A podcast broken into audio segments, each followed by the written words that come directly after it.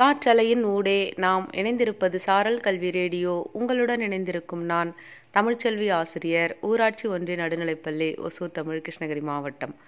வணக்கம் குழந்தைகளே, நான் உங்களுக்கு ஒரு கதை சொல்ல போகிறேன். ஒரு நாள் புத்தர் தன்னோட சீடர்களுக்கு உபதேசம் பண்ணிக்கிட்டு இருந்தார்.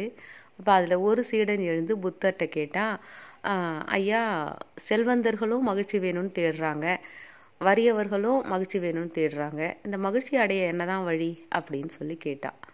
அப்போது புத்தர் சொன்னார், சரி இதை புரிஞ்சுக்கிறதுக்கு உனக்கு ஒரு கதை சொல்கிறேன் அப்படின்னு சொல்லி ஒரு கதை சொன்னார். அதாவது ஒரு ஊரில் ஒரு பிச்சைக்காரன் இருந்தான். அவன் தெருவோரத்தில் இருந்தான். அந்த அவனை சுற்றி வந்து இருக்கிற இடத்தெல்லாம் ரொம்ப அசிங்கப்படுத்திகிட்டு இருந்தான். அங்கேயே எல்லாம் போய்கிட்டு வந்துட்டு யாராவது கொடுக்கறத வந்து சாப்பிட்டுட்டு மிச்சம் மீதியும் அங்கேயே போட்டு வைப்பான். அதனால் அவனை சுற்றி ஒரு நாற்றமான ஒரு சூழ்நிலையில் இருந்தது. அவன் அவனுக்கு கிடைக்கிற உணவுப் பொருளை சாப்பிடுவான், மீதி இருக்கிறத அப்படியே தூக்கி போட்டுடுவான்.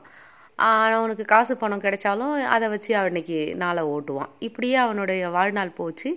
ஒரு நாள் அவன் செத்து போயிட்டான். அவன் செத்ததுக்கப்புறமா அந்த ஊர் மக்கள் வந்து அந்த இடம் ரொம்ப நாற்றடிக்குது, அதை க்ளீன் பண்ணலாம் அப்படின்னு சொல்லிட்டு அதை சுத்தம் பண்ணுறதுக்காக ஆரம்பித்தாங்க. அப்பவும் அந்த நாற்றம் போகலை, கழுவி துடைச்சாலும். சரி அப்படின்னு அவன் உட்கார்ந்துருந்த இடத்த வந்து இந்த மண்ணையாவது ஒரு அரை அடிக்கு தோண்டி அதை அப்புறப்படுத்திடலாம் அப்படின்னு நினச்சி பள்ளம் தோண்ட ஆரம்பித்தாங்க.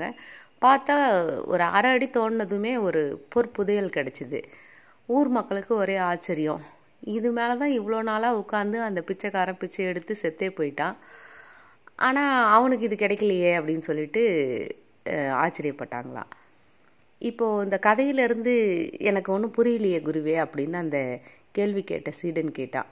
அப்போ புத்தர் சொன்னார், மகிழ்ச்சி அப்படிங்கிற விஷயத்தை நீங்கள் மற்ற மனிதர்கள்கிட்டையோ வெளியில் இருக்கிற பொருட்கள் மூலமாகவோ தேடுறீங்க. அதனால் உங்களால் அந்த மகிழ்ச்சியை வாழ்நாள் பூரா தேடிக்கிட்டு இருக்கீங்க, அடைய முடிய மாட்டேங்குது. ஆனால் மகிழ்ச்சி அப்படிங்கிறத உங்களுக்குள்ளே நீங்கள் தேடுங்க, அது உள்ளிலிருந்து வரக்கூடிய ஒரு விஷயம் அப்படின்னு புத்தர் சொன்னார்.